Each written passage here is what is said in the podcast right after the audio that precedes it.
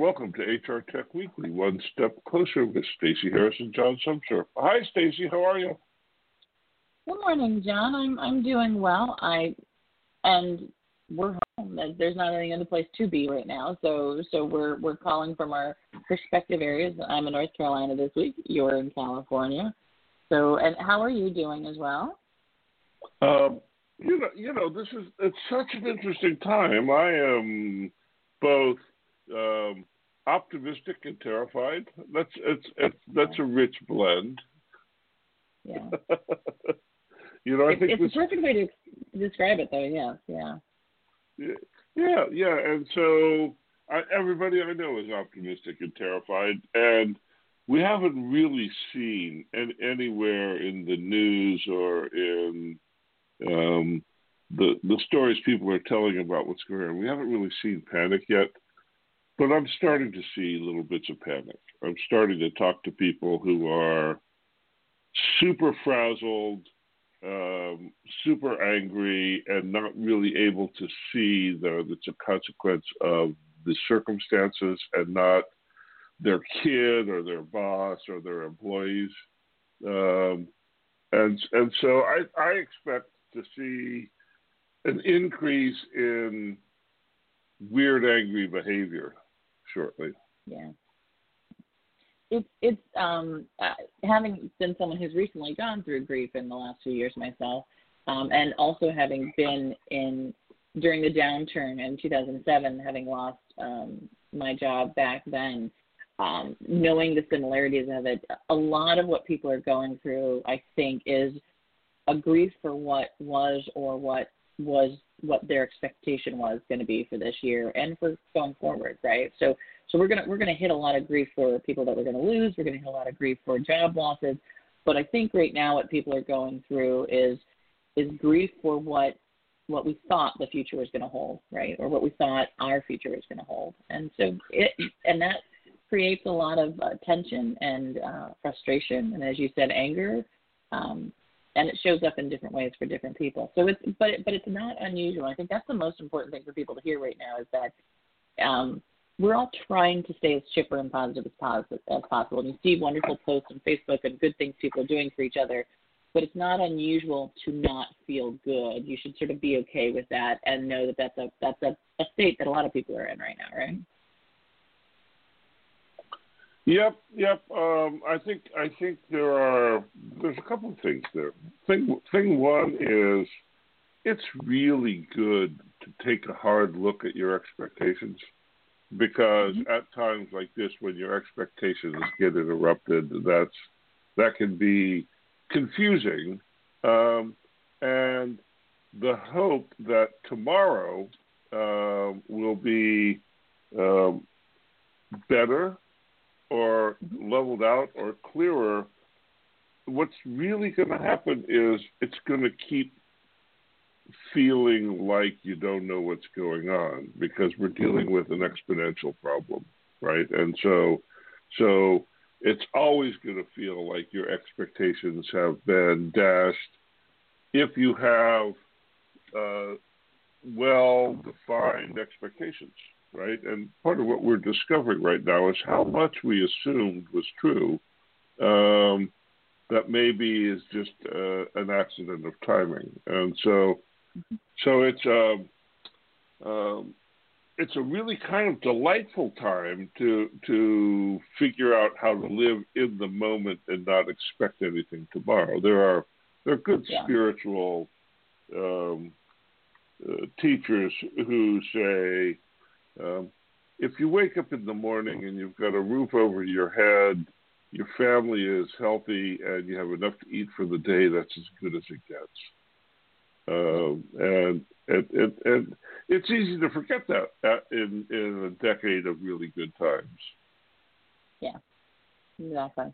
And and I think it's easy. I, I think your comment is right on. Is that it's it's also easy to forget that um,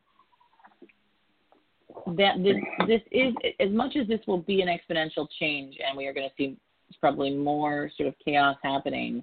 It is still a moment in time, right? I, I think that that's the other part that I I've been talking to a lot of, of people about, which is you know setting aside what you thought the future would hold, that doesn't mean you shouldn't start, you know, you shouldn't be planning, you shouldn't be thinking a bit about what it looks like on the other side of this, right? Because being prepared for what it looks like on the other side of this is just as important as being able to manage your emotions and your um, you know your own personal sort of outlook through it right? And i think those two things go hand in hand in helping you cope with a lot of this right? Yeah, well, um, a guy, I don't think you, I've introduced you to Michael Canisto, but Michael and I are hard at work on a set of scenarios and recommendations that ask the question, what's it going to be like on the other side? Yeah. You know, and and and um, it it doesn't look like it gets rosier um, at all. Um, we're, in California, we're expecting the peak caseload to be in mid to late May. Um, and, and, by that time, there'll be several million cases in New York State. Um, and um,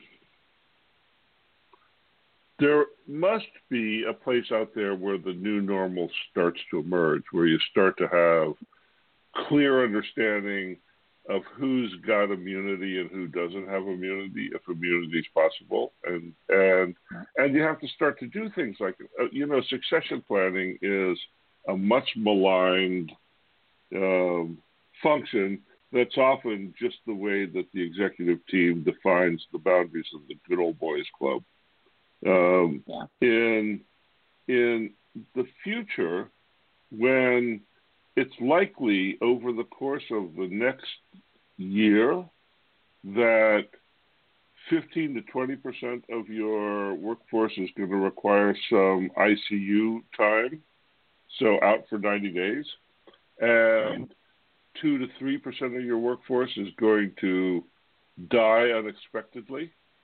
Um, that that you have to think about where are the real skills in the organization, right? A lot of this stuff about workforce planning that was theoretical uh, now becomes critical because you need to know, uh, you know, if you and I were in a company and and you were um, the person in payroll who knows how to do the whole payroll thing.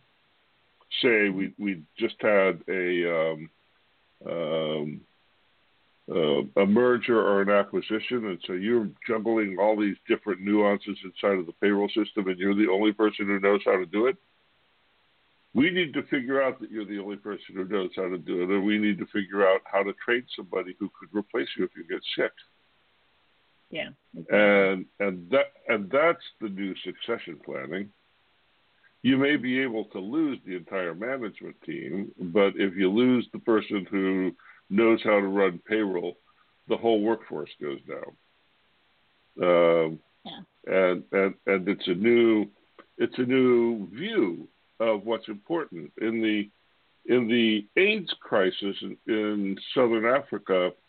Um, when the, the, the annual death rate from the virus was in the teens, um, um, they would have two layers of succession planning for truck drivers because it turns out that you can have all the executives you want. If the trucks aren't moving, there's no revenue happening in yeah. any business that has any sort of deliverable good. Um, um, and and so so who's essential may mean something different than it did when you made the layoff list. Exactly. Yeah. yeah. So that's well, that's that's my soapbox for the day. Well, I, I think it's a, it's a good soapbox. I mean, I think it, you know a lot of the conversations that are happening right now are definitely triage-based conversations because they have to be, right? I've, I've been part of multiple roundtables recently.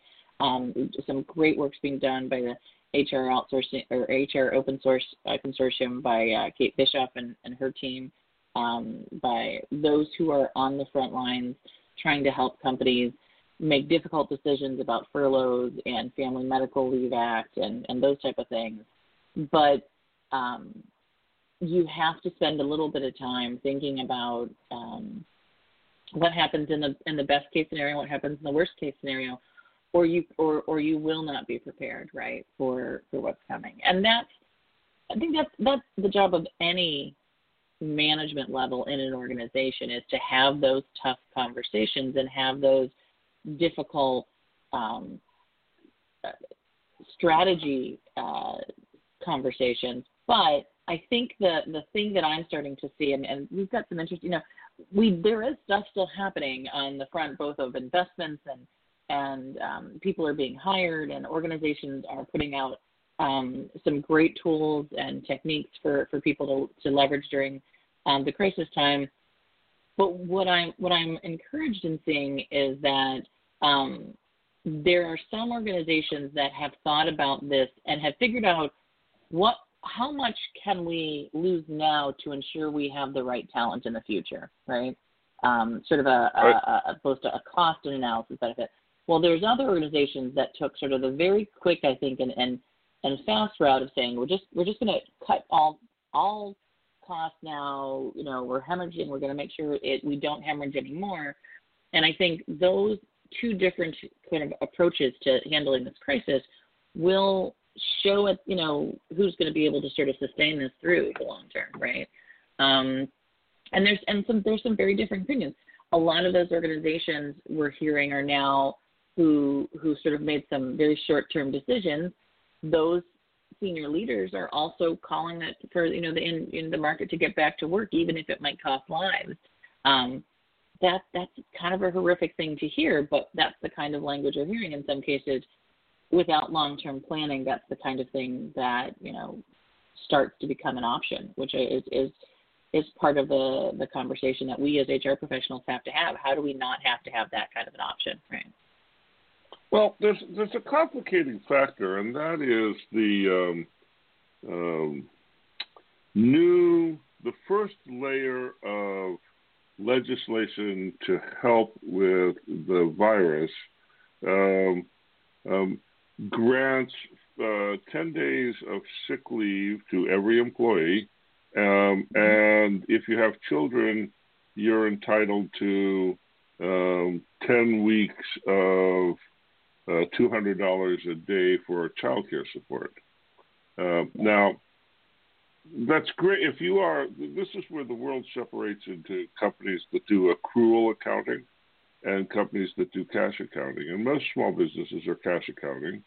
Um, and if you're a cash accounting firm, you probably don't have a reserve of $15,000 just because the government says you should.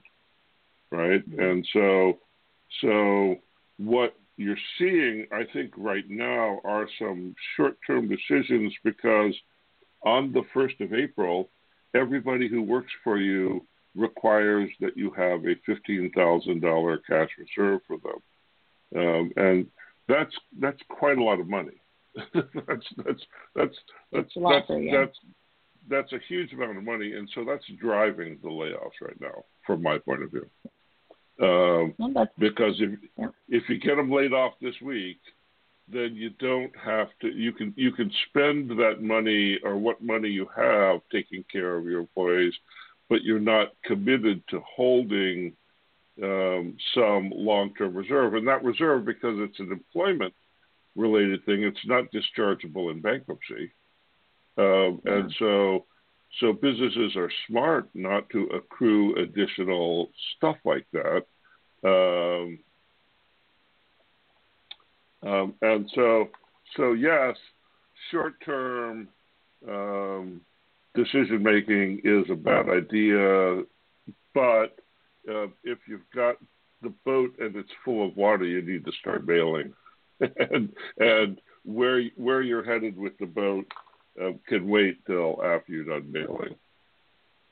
Well, and I think that's the that's the challenge every company is facing right now, right? So that and and the ground is shifting under their feet too. If you know that regulation is being put in place, so if they made early decisions that might be counterintuitive to how that works, right? That could have an impact on them. If they, um, I know one of the things I think I think that same act also has like there's differences between whether you have 500 employees or more or less, right? So if you have less than 500 employees, there's some more things that you could get, including loans and things, versus if you have over 500 employees.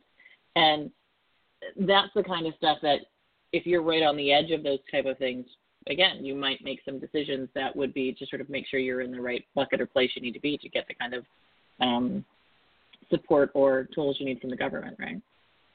Yep, yep, and and so so we're not in the world that's not chain retail or chain restaurants, but are the small businesses that dot every main street in America. This isn't a theory. This isn't a theoretical yeah. question. Um, and and those operations are unlikely to have cash reserves set aside. A month without revenue means they're done, and so so throwing in the towel early means you don't lose your house. Yeah. Uh, you you might lose your business, but you may be able to keep your house. Um, and and that's the level of decision that people who've been through these things before are wrestling with, right? Because um, the question of whether or not there's going to be a market um, when um, and when that market is going to open up for a small business on Main Street, say, um, that's a that's a very long bet to to take a loan on.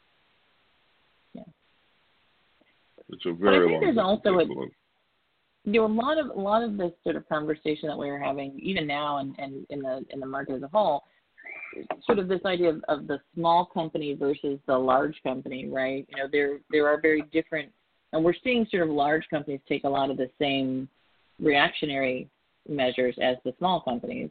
And it might be because financially they're in the same boat. I i get that completely.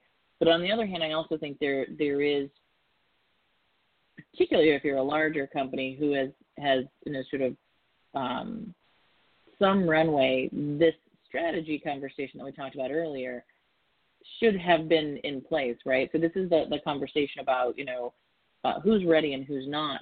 You know, the small companies, those under 500, those you know are main street shops. Without a doubt, they're in a very different predicament than the larger companies who have um, you know, for example, my son works for a um, movie theater, and granted, the movie theater is very large; they have a lot of resources, but also people not being in seats, they're still paying for those movies, even if people don't come and see them, right? Um, and the rent for all of that. But knowing that there are major catastrophes all around the world, is there some level of um, strategy around those type of organizations prior to sort of heading into these kind of events? and that's I don't know the answer to that. I think that's some of the conversation that we're starting to hear and, and come out in some of these larger organizations, right? Yep. Yep. So what's in the news? So the news is actually, like I said, there is still some interesting stuff going on, even though we are all in um, crisis mode. Um, Ceridian, as this little uh, touch of brightness here, uh, named a new chief human resource officer, Susan. To, uh, I'm going to say her name correctly, Tahoma, I think, or Tayoma. Um, she is now, um, uh, she comes from uh, Vice Media, where she was the Chief Human Resource Officer there since 2017. Prior to that, she was at the National Basketball Association in New York and in Hong Kong, um, and has also worked for Disney and Starbucks in Asia. I'm I was quite impressed seeing this from Ceridian. Um, so I think that's a little exciting to have a conversation about who is being hired, you know, and, and what our organizations seeing will be the needs down the road. Um, we do have some updates on the the two trillion dollar emergency relief package benefit that we can probably talk a little bit about. Uh, Walmart offering rent relief for in-store partners. That's maybe not so much HR specific, but that's the kind of thing we're hearing to help organizations get through some of this these um, uh, challenging times.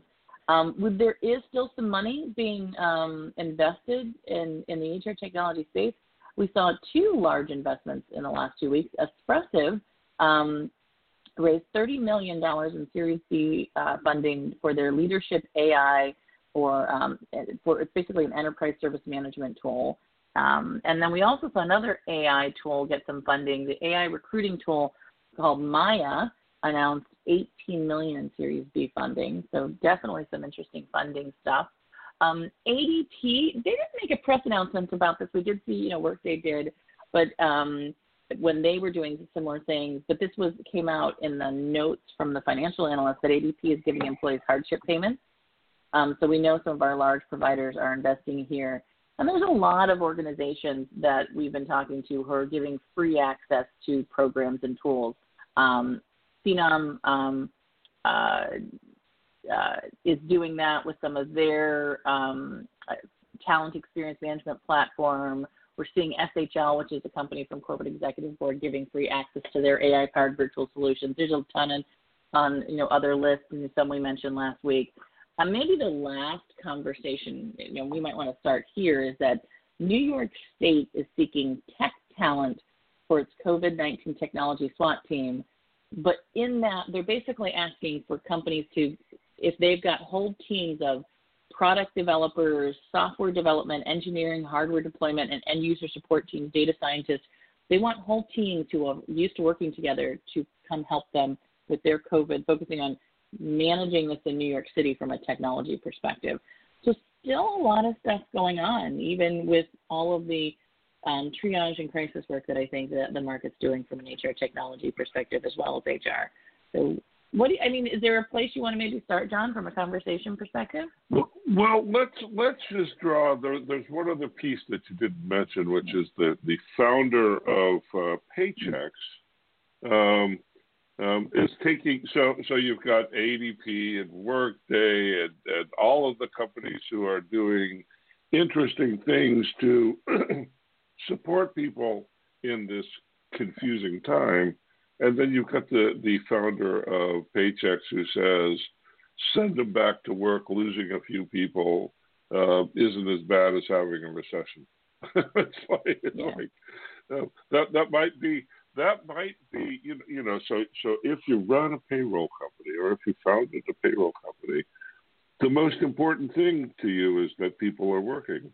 Um, yeah. Saying so at a time like this is um, not what everybody else is doing.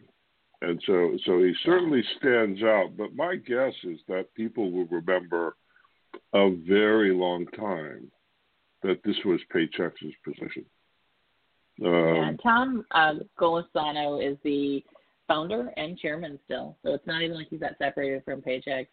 Um, and they opened the story, and you know, um, the article on this that, that was that was run in Bloomberg, basically saying the billionaire Tom Golisano was smoking a Padron cigar on his patio in Florida on Tuesday afternoon. Then they go into his comment that the damages of keeping the economy closed, as it could be worse as it is, could be worse than losing a few more people. That and, and we talked a little bit about that earlier, right? It's it, it's hard to even in, imagine someone saying that. Um, we get the sentiment. We understand that there is that more um, that that economic challenges could actually cost more lives in some ways, maybe down the road. I, I, I'm I'm hoping that's at least where he was talking about. But that is that's not the position any of us should be taking right now, right?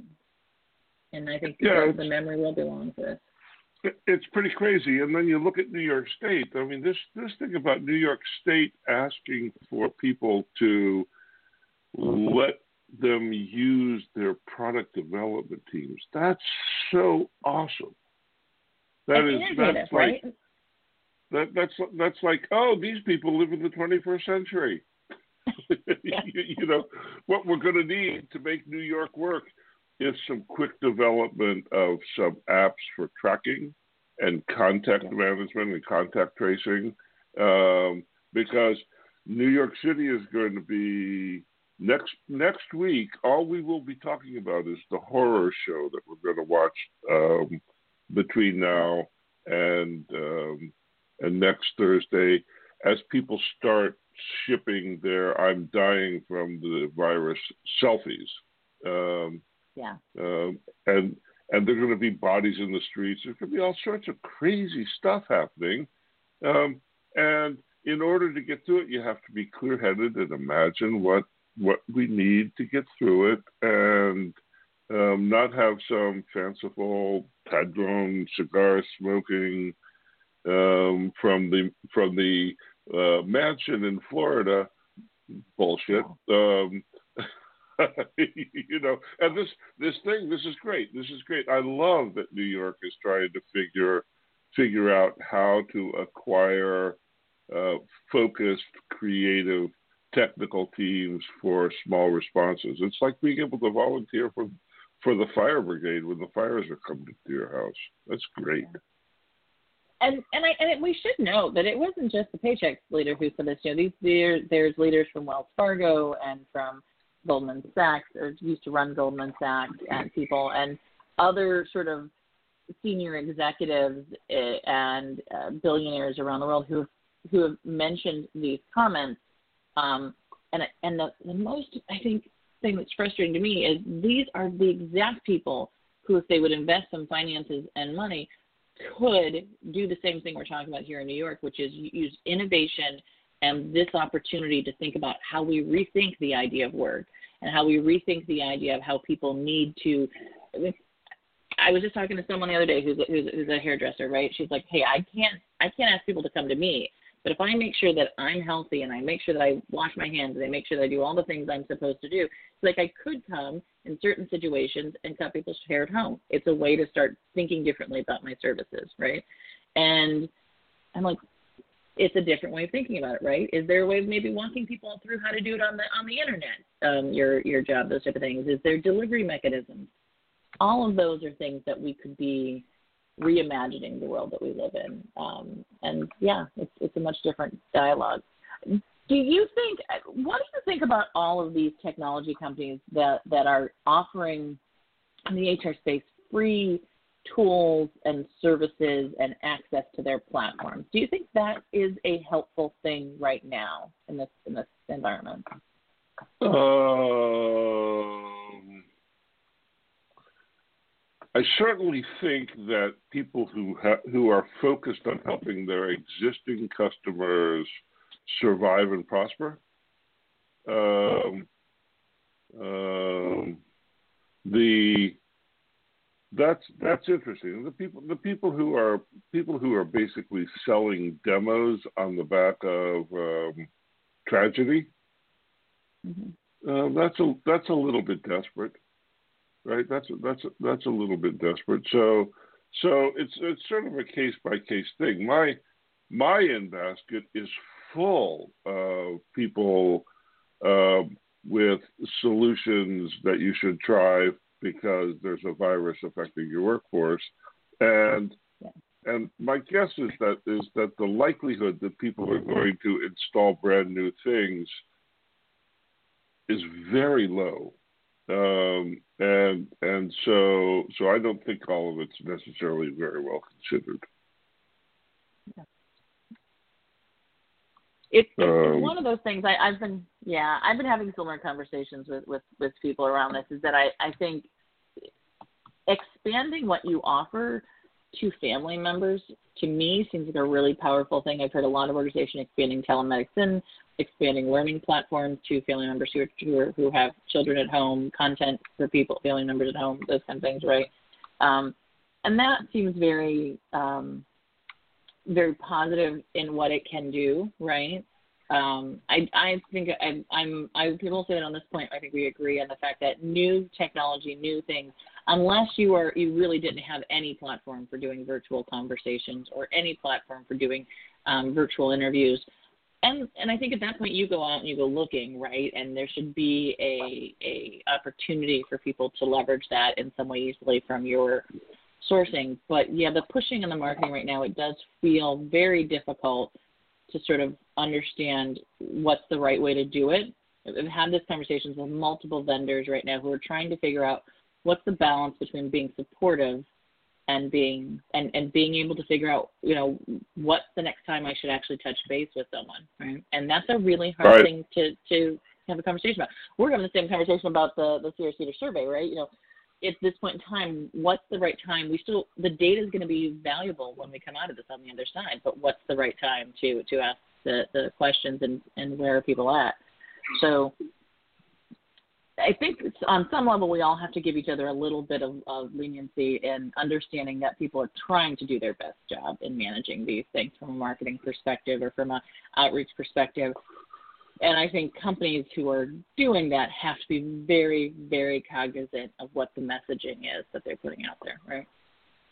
That's right. That's right. Well, it's a very challenging time to be in marketing. You know, we had we had 11 years of continuous growth, and that's that's as unprecedented as the number. The number is over three million for um, unemployment claims this week, and that is like seven or eight times the highest it's ever been. Um, yeah. And uh, and and and th- we don't know what to do.